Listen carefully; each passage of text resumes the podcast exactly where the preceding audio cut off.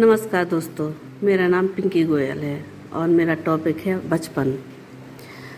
बचपन हर व्यक्ति के जीवन का मौज मस्ती से भरपूर एक अहम हिस्सा होता है।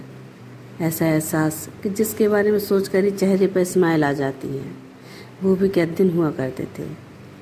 बचपन में हर कोई चंचल और शरारती होता है, जिसे हर कोई फिर से जीना चाहता है, इस भाग दौड़ वाली ज़िंदगी से बाहर निकल कर बचपन में हम धीरे धीरे चलना, गिरना, उठना, हंसना, रोना, जिद करना और मौसम की मर्ज़ी लेना स्पेशली बारिश के मौसम में।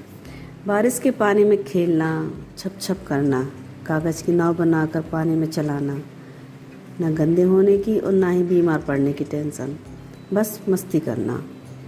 परिवार के सदस्यों का प्यार, माँ की लोरी, दादी की कहानी सुनना जिससे सुनकर कब नींद आ जाती थी और हम सपनों की दुनिया में खो जाते थे, पता ही नहीं चलता था।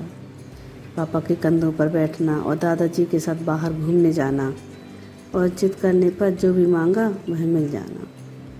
इसके बाद भी डांट न पड़ना। ऐसा होता था हमारा बचपन।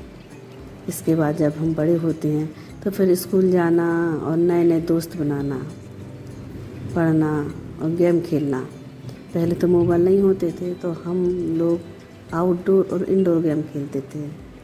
इसमें खो खो कबड्डी क्रिकेट लूडो सांप सीढ़ी ऐसे बहुत सारे गेम हुआ करते थे जो हम साथ साथ खेलते थे और मस्त एंजॉय करते थे। परिवार के लोग पहले साथ साथ रहते थे, जिसमें लोगों के बीच आपसी प्यार और एक दूसरे के प्रति लगाव मिलता था और बच्चों को भी सभी से कुछ ना कुछ सीखने को मिलता रहता था। अगर हमारे पास कुछ खिलौने या खाने का सामान होता था तो उसे भी आपस में मिल बांट कर खेलना और खाना सिखाया जाता था।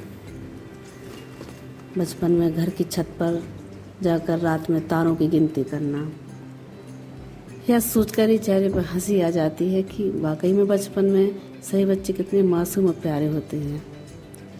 तो फिर आप भी अपने बचपन को याद करके अपने चेहरे पर स्मरण लाइए और खुश रहिए, स्वस्थ रहिए।